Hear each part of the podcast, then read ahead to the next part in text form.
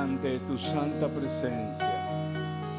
Podemos entrar confiadamente delante del trono de tu gracia, tocando, Dios, a la puerta de misericordia, acercándonos, Padre, Padre de misericordia. Levantamos nuestras manos a ti, Señor, y te suplicamos con todo nuestro corazón que perdones toda falta, todo pensamiento, Señor, para que limpios delante de tu presencia podamos levantar manos limpias delante de ti, con conciencia, Señor, conciencias purificadas. Hacer una confesión delante del Señor. Y puede acercarse al Señor por los méritos puede acercarse al Padre eterno por los méritos de su Santo Hijo. Aquí estamos, oh Dios. Padre Santo, muchas gracias te damos en esta mañana.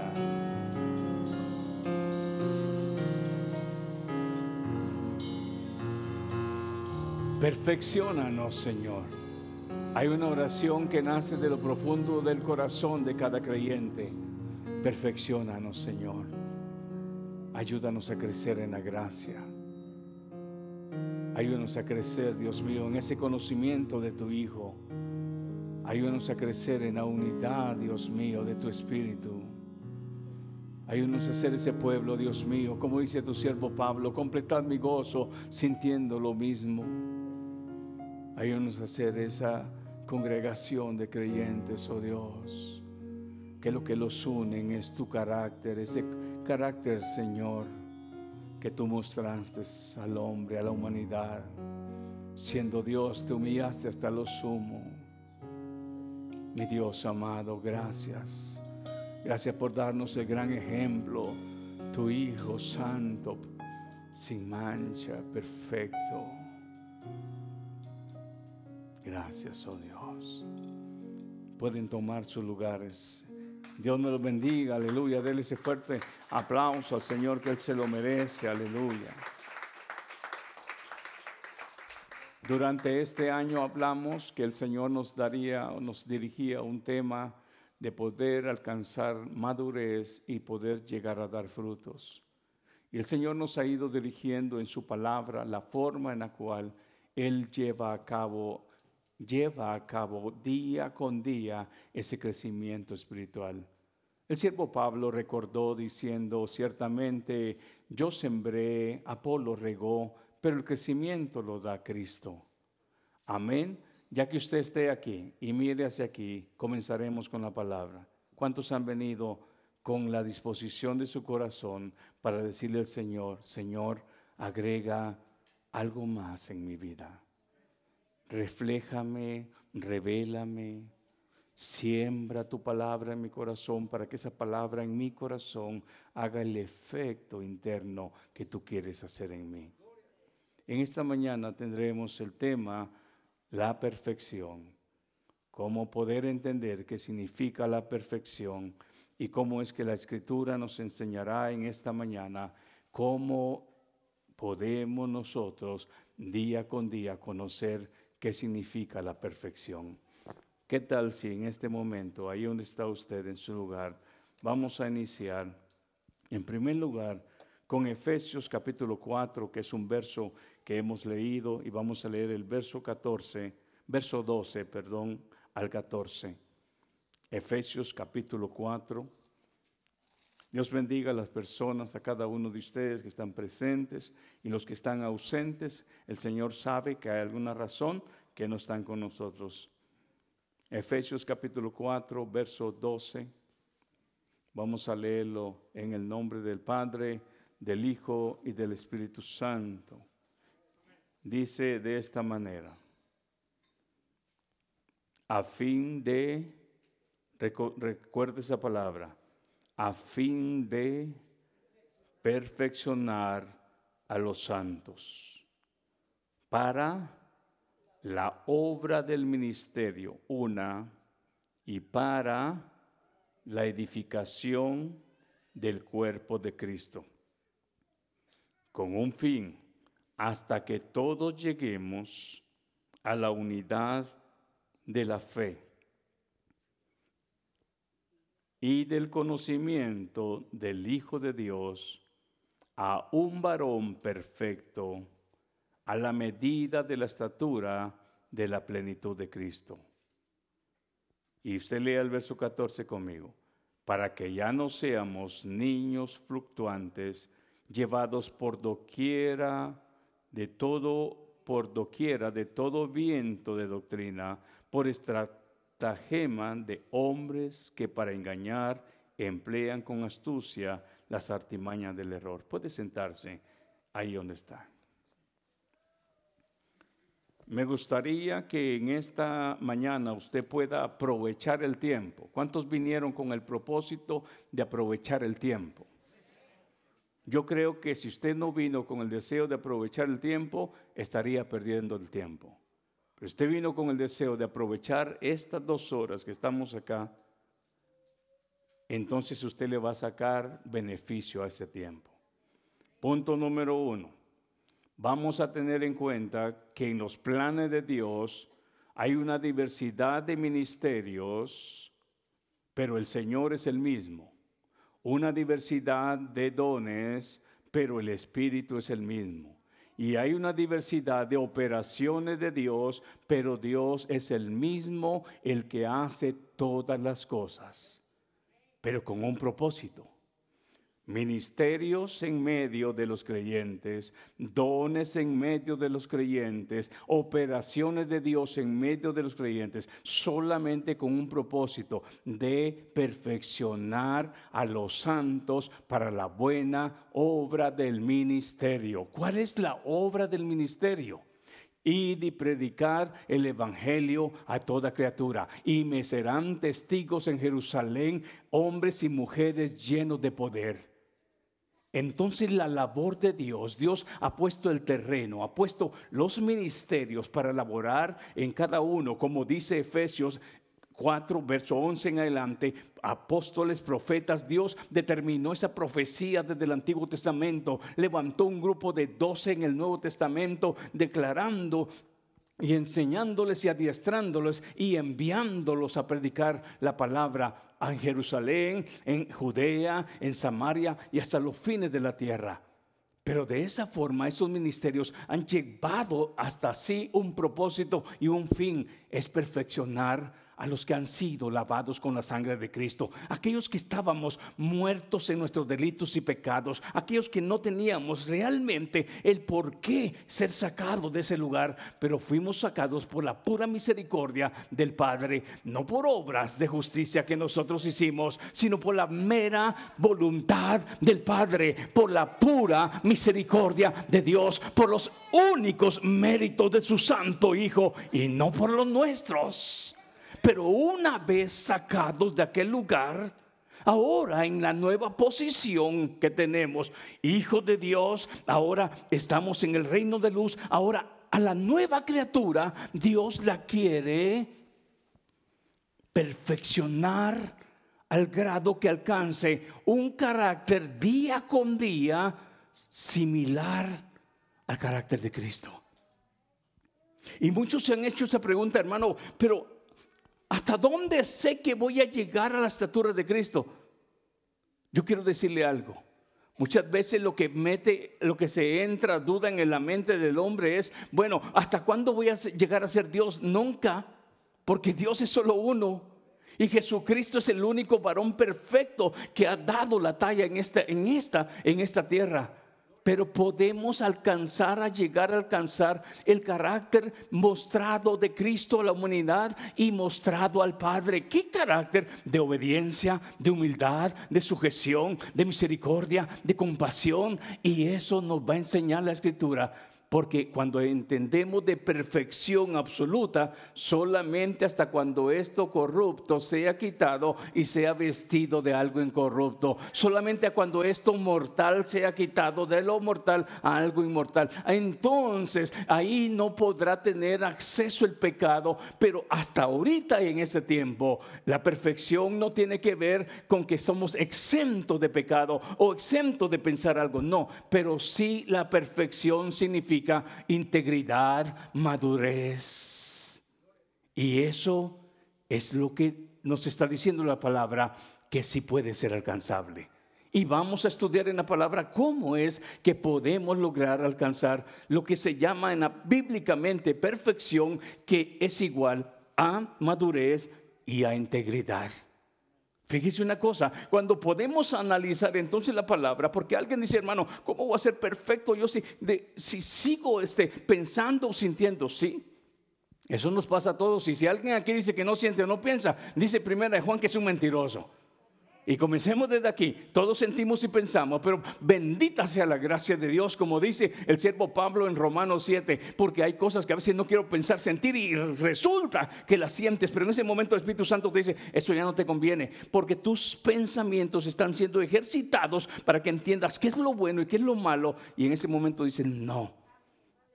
¿Qué tal si comenzamos entonces y miramos? ¿Qué tal si escribe diversidad de ministerios, diversidad de dones y diversidad de operaciones? Eso es a favor de la labor de Dios en la perfección de los santos. Eso usted lo puede poner porque lo puede ahora leer en, segunda, ya que usted escriba, segunda de Corintios capítulo 12, verso 4 y verso 6. Hemos leído en primer lugar Efesios 4, ahora miremos 2 Corintios capítulo 12, verso 4 y verso 6. Para que usted pueda ir poniendo en su nota cómo es que la labor de Dios se lleva a cabo ahora en el creyente. Segunda, es primera, perdón, primera de Corintios. Yo puse segunda, primera de Corintios capítulo 12 verso 4 y verso 6. Si usted lo tiene, ahí léalo conmigo. Mire qué dice el verso 4. Ahora bien, hay diversidad de dones, pero el Espíritu es el mismo. Aquí en esta congregación pueden haber, cada persona puede tener uno o más dones, pero el que imparte esos dones es el Espíritu Santo, es el mismo. En otras palabras, que si ella tiene don de fe, ella tiene don de lenguas, aquel tiene don de profecía, aquel tiene don de, de, de, qué más? De interpretación. Nadie puede hacer divisiones y no, mi don es mejor. No, no, no, no porque el que imparte la, medida y el que imparte y el que da es el mismo, es el Espíritu Santo. Entonces es el mismo funcionando en ella, en él y en ellos. Es el mismo funcionando en ese don, porque esa habilidad o acción que ahora lleva a cabo no lo hace ella, ni él, ni ellos por propia voluntad, sino que lo hace ahora como un regalo de Dios movido a través de su Santo Espíritu. Entonces, eso a nosotros nos da claridad, eso es lo que nos une en vez de separarnos. La diversidad muchas veces, hermano, cuando no tenemos nosotros este, la mentalidad clara y la madurez, muchas veces en la diversidad miramos desde desigualdad o desunión, cuando en la diversidad deberíamos de ver crecimiento. Es más, aquí en Estados Unidos hay una diversidad de, diferentes, este, se puede decir, razas o culturas, blancos, negros, medio morenos, chinitos. Y si nos damos cuenta, si todos unimos y nos unimos, nos damos cuenta que cada cultura tiene algo especial. Entonces lo malo muchas veces de una mentalidad corta es que porque somos diferentes pensamos que, no hay algo bueno. Por alguna razón Dios nos hizo hombre y mujer, porque el hombre y la mujer son diferentes, pero los dos hacen una sola carne, serán uno solo, por alguna razón. Y fíjese usted algo, hermano, cuando pensamos en esto, entonces, ese, ese patrón usó el Señor, y voy a leerlo, ya lo leí, ¿en qué verso estamos? ¿En el 4? Hay diversidad de ministerios, eh, voy en el 5 ahora, hay diversidad de ministerios, pero el Señor es el mismo. ¿Qué Señor? El Señor Jesucristo. Entonces pensemos, este, regularmente a veces se, oyen este, los ministerios como el pastorado, el, ¿qué más? Los profetas, los maestros, los evangelistas, los apóstoles y los pastores, ¿sí? Entonces, si nos damos cuenta en ello, aquí hay algo muy importante, hermano. En primer lugar, que es un, un profeta. Un profeta significa alguien que habla de parte de. Entonces, alguien que habla de parte de Dios. Muchas veces cuando nosotros oímos la palabra profeta, este, queremos ponerle un sign de, ¿cómo se llama eso? De eso que alumbra así en la oscuridad. De neón, dice, oh profeta. No, no. Lo que significa la palabra profeta es un enviado por Dios a que hable en de parte de Dios. ¿Qué significa un apóstol? Un enviado. Entonces, ahí, conjugan las dos cosas, ¿verdad? Un enviado y ahora alguien que habla de parte de Dios. Entonces, profeta es alguien que habla de parte de Dios y un enviado es alguien, o un, profeta, un apóstol es alguien que es enviado a hacer una labor. Entonces, observe usted, esto entra dentro de lo que son las acciones de Dios en sus ministerios. Y un pastor, de una otra manera, es aquel que cuida del rebaño y de la grey del Señor un evangelista como Felipe que salió a Samaria y predicaba el evangelio. Entonces, si nos damos cuenta en esto, esta, esta forma que Dios determinó era con un solo propósito, perfeccionar a los santos. Pero observe, miremos el verso 5 entonces. Hay diversidad de ministerios, pero el Señor es el mismo. Y hay diversidad de, ¿qué? Operaciones, pero Dios que hace todas las cosas en, ¿en quiénes todos? en los que tienen dones, en los que tienen ministerios y en los que están escuchando. Entonces, todas las operaciones, ahí hay diversidad de operaciones, pero Dios que hace todas las cosas en todos es el mismo. Ahí nos damos en cuenta entonces que el fin de Dios es perfeccionar a su iglesia para que todos seamos uno. Esa fue la oración de Cristo en San Juan 17. Padre, así como tú y yo somos uno, que ellos también sean uno en nosotros. Entonces observe, esa es la operación de perfección. Cuando pensamos la perfección decimos, bueno, yo quiero que me salga alas. No, estamos comenzando como Dios comienza a unir a su pueblo, como Dios comienza a unir a su iglesia, como Dios comienza a unir a, a cada creyente que ahora pertenece al cuerpo de Cristo. Pero sabe que hermano, ¿Es demasiado grande esto para entenderlo o simplemente a veces tenemos que poner un poquito más de atención? Yo creo que a veces lo que falta es quizás una dosis más de poner atención. Que no dejemos de decir, otra vez están hablando de lo mismo. No, no es de lo mismo. Dios quiere perfeccionarte a ti. Y el siervo Pablo dice, porque lo vamos a ver, yo no pretendo haberlo alcanzado ya, ni me, ni me considero ya perfecto, pero cada día prosigo hacia el blanco y hace años escuché una predicación de un, de un mensaje cuando alguien decía, proseguir hacia el blanco es como, como aquellos que están dentro de un campo de fútbol, fútbol americano, es alguien que, que no camina nomás este, sin pensar, camina, dice, con la estrategia de poder llegar al touchdown de poder alcanzar el punto. Entonces, no, no, no más sale corriendo, hermano. No, no. Él en primer lugar sigue una estrategia. Entonces, eh, Pablo está diciendo, yo prosigo hacia el blanco. Yo llevo a cabo una estrategia. ¿Sí me entiende? El coach está en una tablita diciendo qué jugada sigue. ¿Cómo se llama, hermano, hermano, este, eh, eh, hermano, hermano Mario, el, la, área que jugaba su muchacho? La posición de los que están en la orilla y líneas que salen corriendo y este, son los que van a llegar hasta el punto final.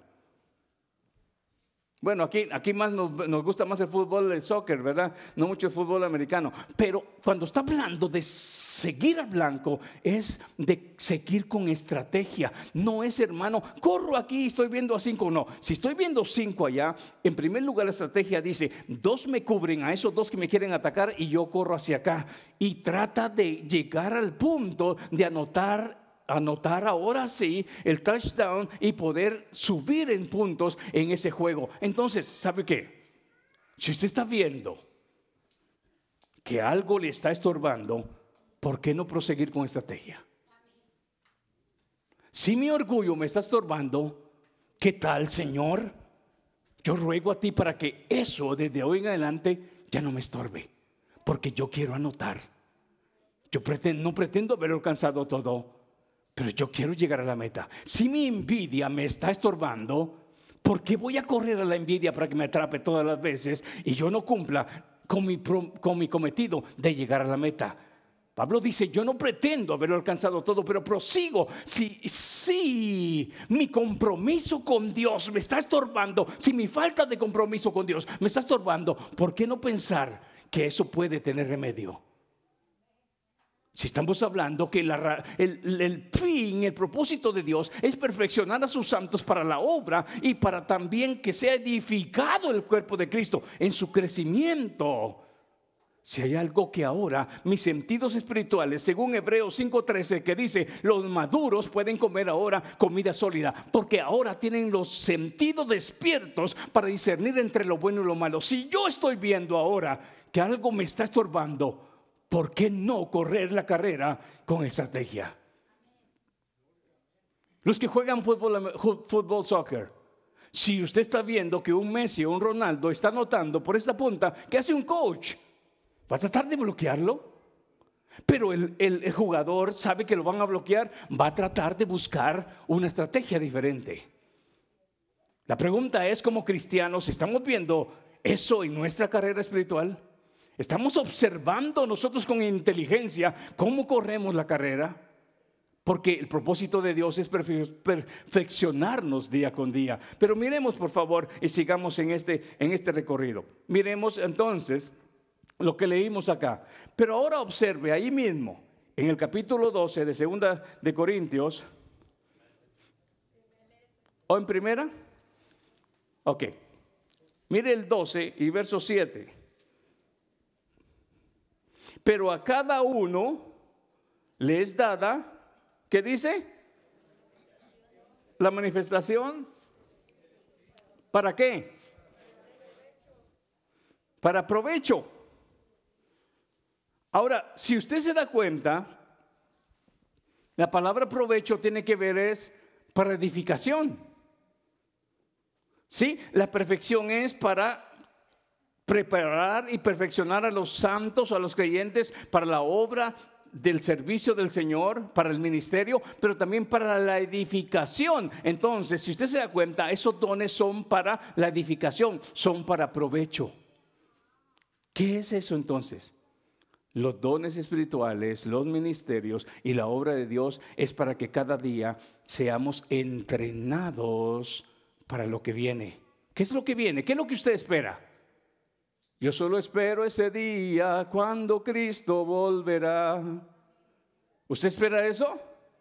Lo que el Señor está haciendo después de habernos rescatado del reino de las tinieblas es prepararnos día con día para lo que viene. Eso es lo que el Señor está haciendo, porque por nuestros propios medios nosotros no pudimos, ni podíamos, ni podemos hacerlo, sino es por el favor de Dios. Entonces, lo que Él está haciendo es usando los ministerios, usando los dones y sus operaciones es para perfeccionarlo. La pregunta es, ¿la estamos aprovechando?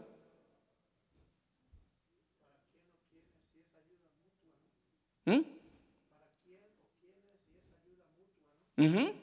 ¿Correcto? ¿Ayuda mutua?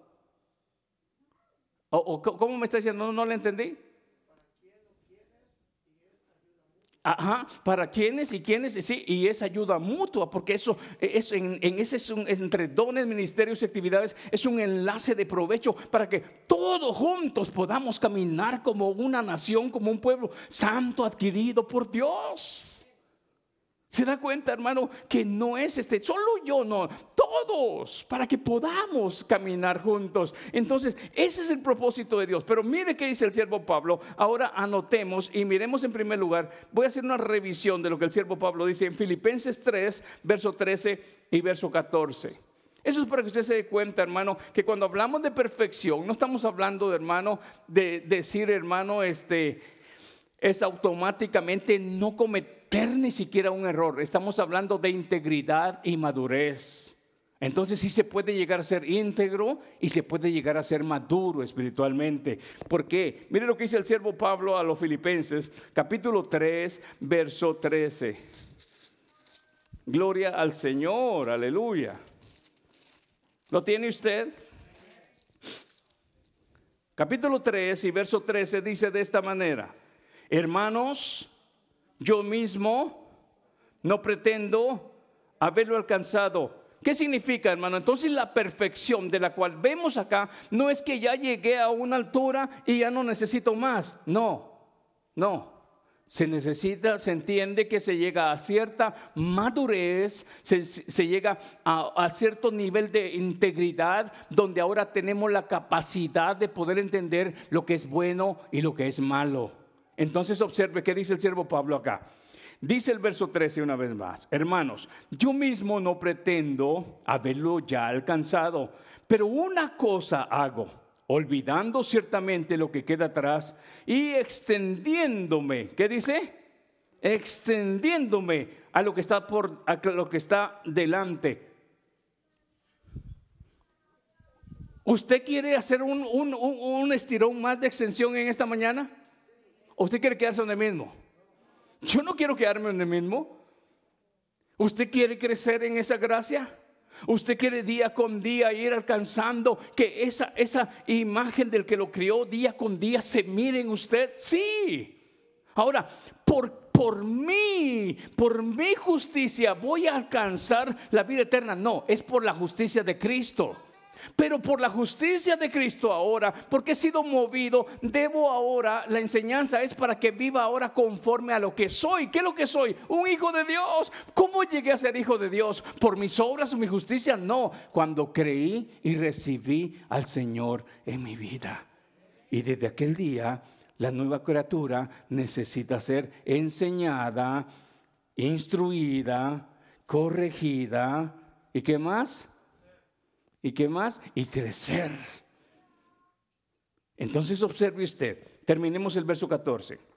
Dice, extendiéndome a lo que está por delante. ¿Qué tal si agregamos eso a nuestra oración? Señor, yo quiero aprender día con día a extenderme a lo que está por delante.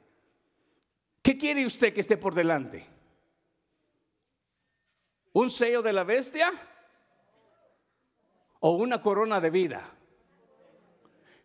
Porque el que busca gloria, e inmortalidad, ¿qué dijo el escritor de Romanos capítulo 2, verso 14? El que busca gloria e inmortalidad, ¿qué dice? Vive en el bien hacer. ¿Y qué es el bien hacer? Es el que busca hacer la justicia de Dios. Es el que tiene hambre, necesidad de hacer lo que a Dios le agrada. Sí, sí me captó en esta mañana. Entonces, extendiéndome. Mire bien, voy a revisar esto y después voy a revisar ese, eh, Romanos para que usted se dé cuenta de lo que le dije. ¿Qué dice el verso 14? Prosigo a la meta, al premio del supremo llamamiento de Dios en Cristo Jesús. Así que todos los que somos perfectos, oiga, ¿se contradice la palabra? ¿Cómo es que allá dijo, aún no soy perfecto y ahora dice somos? Porque aquí está poniendo la idea de gente íntegra y de gente madura.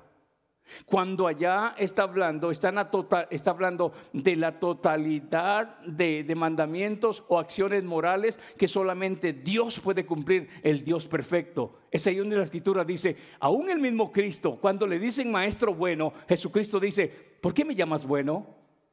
Bueno solamente mi Padre que está en los cielos. Cristo hubiera podido tomar ese honor de llamarle bueno, pero no quiso ni siquiera tomarlo, sino que le dio la gloria única al Padre. Dice, bueno solamente mi Padre. Entonces, observe, no existe ninguna contradicción entre uno y el otro, porque se lo voy a leer, y esto es para que usted aprenda a leer el contexto y no se equivoque, porque más de alguna vez alguien le va a decir esto. ¿Qué dice el verso 12? No que lo haya alcanzado ya, ni que ya sea, ¿qué dice?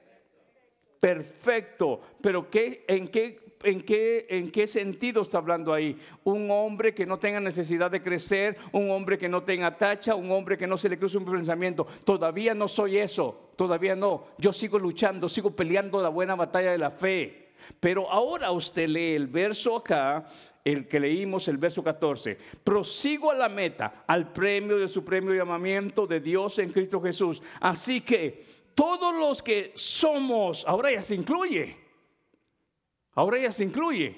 Ahora dice, ahora dice, así, vamos a ver en cuál estamos. 15. Así dice que todos los que somos, ¿qué? Perfectos. ¿Qué significa ahí la palabra perfectos entonces? Limpios, maduros, íntegros. ¿Se da cuenta? Apartados, santos. No está hablando de gente, hermano, que, que, en sí, hermano, este, ya no piensa, ya no siente. No estamos hablando de gente que ahora, siendo lavados con la sangre de Cristo, lo que quieren día con día es sienten esa hambre, esa necesidad de agradar a Dios. Y en esa hambre y necesidad de agradar a Dios, entonces camina en lo que Jesús mismo dijo, busquen el reino de Dios y su justicia. Eso fue lo que hablamos el domingo pasado. Entonces estamos hablando de gente que tiene hambre de agradar más a Dios que a sí mismo, y ni que a Satanás, ni al mundo, sino que a Dios. Pero llega al número 10 de la perfección sin tacha, no. Pero sí llega a lo que se llama aquí en la Biblia perfectos, que en otra palabra significa maduro, íntegro, apartado, santo. Eso es lo que a veces ha confundido a muchas personas.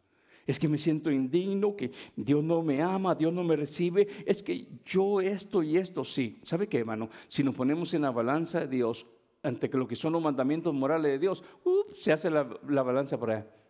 Pero cuando ponemos en la balanza nuestra vida y los méritos de Cristo está ahí, oh, somos vistos ahora y somos ahora este, ¿cómo se dice, hermana, cuando es este nombrado, verdad? Ahora justo. Ha sido nombrado justificado o justo por los méritos de Cristo.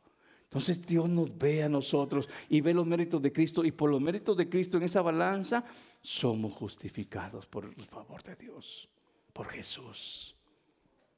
Y por eso el justo por la fe vivirá. Amén. Entonces observe usted. Mire, si la aplicación bíblica, la palabra perfección significa íntegro, en el Nuevo Testamento aparece una palabra en griego, teleios, teleios, que significa completo, maduro.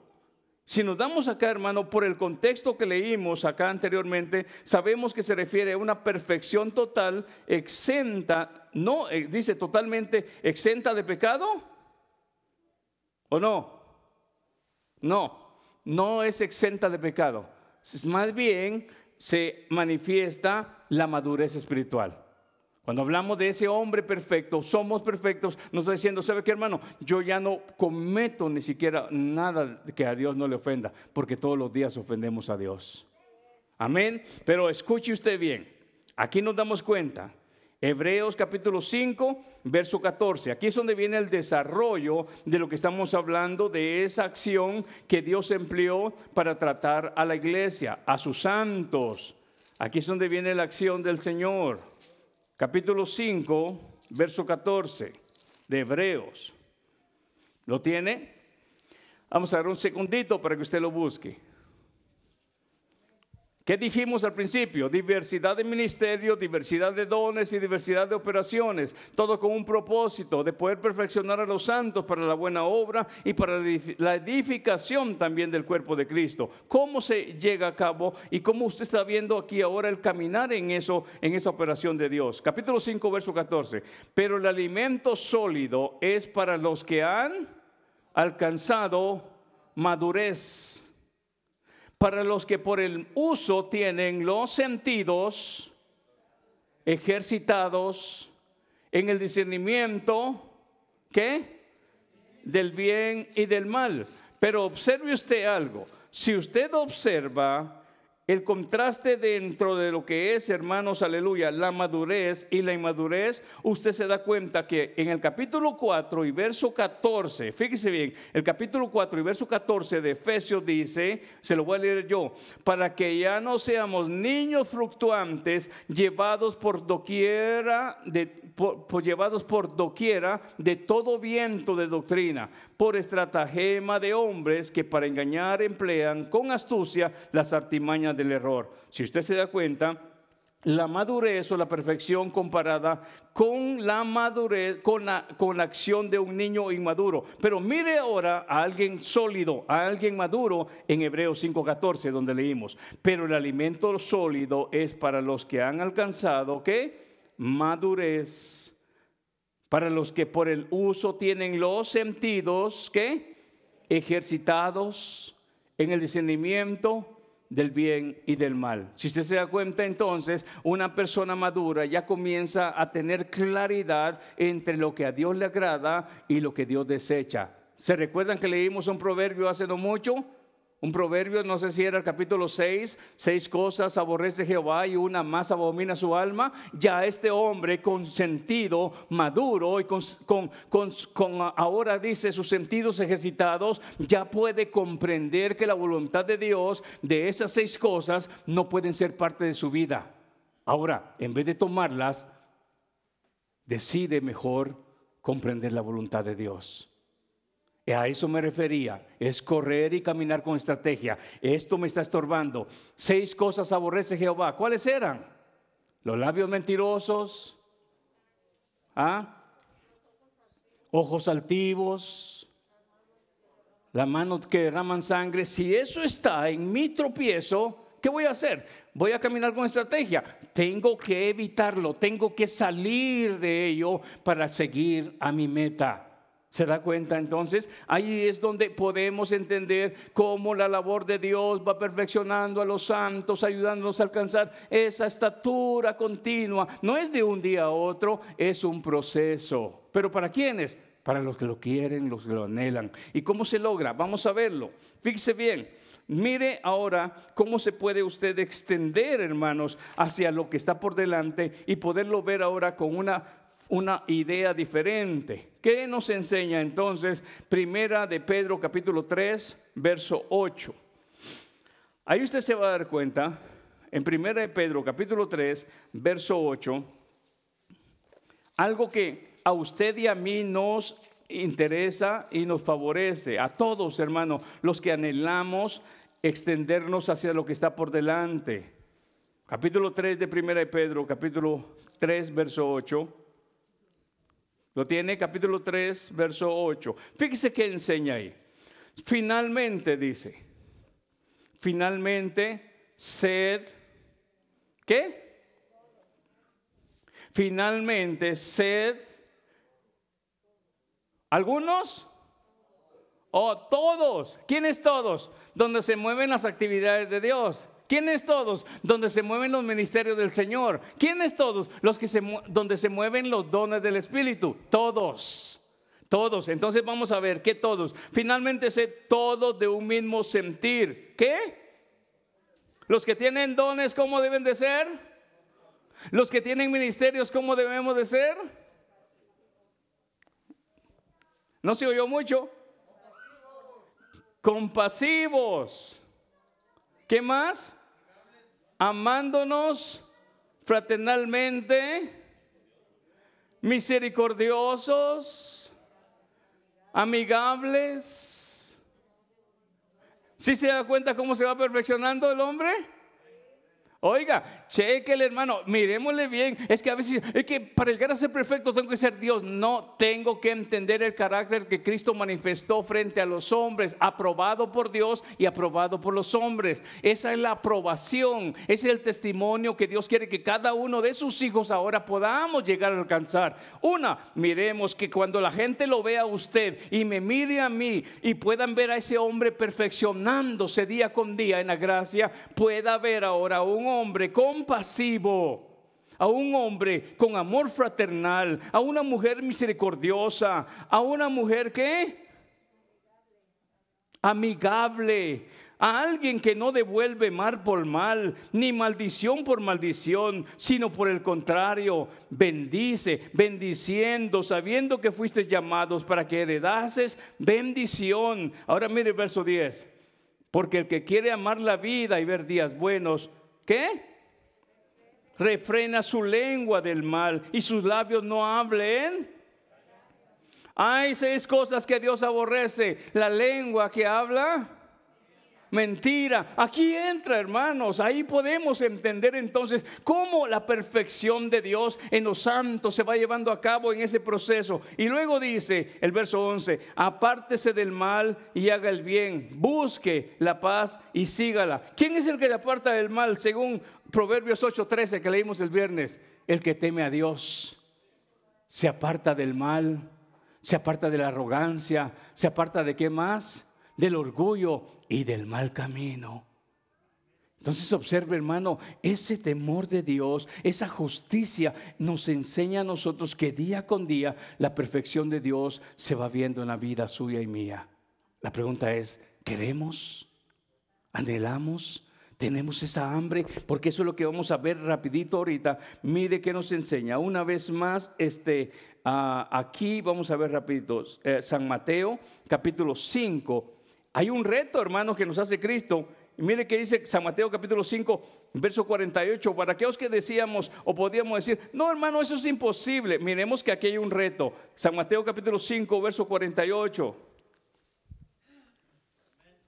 Y ahora no me diga usted, es que lo dijo Pablo o lo dijo Juan, no, lo dijo Cristo. Y mire si Cristo lo dijo, si Él lo dijo, es, es, posible. Y se lo está diciendo a una audiencia, hermano, que escuchaba atentamente sus mensajes. ¿Qué dice San Mateo 5, verso 48? Sed pues vosotros perfectos, como vuestro Padre que está en los cielos es perfecto. Sean ustedes íntegros, sean gente justa, sean gente limpia. Hermano, ¿cómo se va a hacer eso? ¿Voy a ser yo como nuestro Dios el Padre? No, miremos cuál es el ejemplo que Cristo da. Mire el contexto de lo que dice del verso 40. Ahí donde está. Mire el contexto de lo que dice el verso 40. Escuche, ¿cómo se puede ahora manifestar esa acción diferente de justicia, esa acción diferente de crecimiento a esa perfección de lo cual habla la Escritura, a la madurez. Verso 40. Y el que quiera ponerte a pleito y quitarte la túnica, déjale también la capa. Quítale el saco al hermano. No, en serio. Quítaselo. Pues eh, si quiere aprender a, ser perfecto, tiene que aguantar. Oh, vaya, quítesela. Quítele el saco.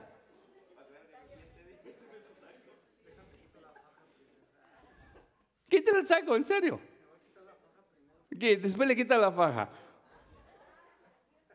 Entonces, no solamente le da el saco, sino se quita. ¿Sabes qué, amigo? Si ya me robaste del saco, llévate la corbata también. ¿Ya, me captó? A veces hemos entrado en la idea de decir, bueno, para que lo que Jesús está diciendo, entonces tengo que ser como un ángel. No, tengo que comenzar con el proceso humano que Cristo manifestó. ¿Tenía necesidad Cristo de morir por nosotros? ¿De ser golpeado? ¿Ser escupido? No, Él lo hizo por amor a nosotros. Y cuando aquí Cristo está diciendo, una vez más, el verso 48, Sed pues vosotros perfectos como vuestro Padre que está en los cielos, como en, los cielos es perfecto. Ahora, comenzamos con ese pequeño ejemplo. Y cualquiera que te obligue a llevar carga por una milla, ¿ah? Ve con él dos. Sinceramente, no hemos dicho algo. Soy manso, dicen muchos, pero menso no. No, pero aquí hay un reto. Aquí hay un reto. La pregunta es, si eso, ¿sabe qué es lo que está haciendo eso? Está pachurrando mi orgullo, mi Gómez, su ego, y hace brotar la primer ramita de humildad de mansedumbre, de amabilidad. Suframos el metamorfosis, hermano.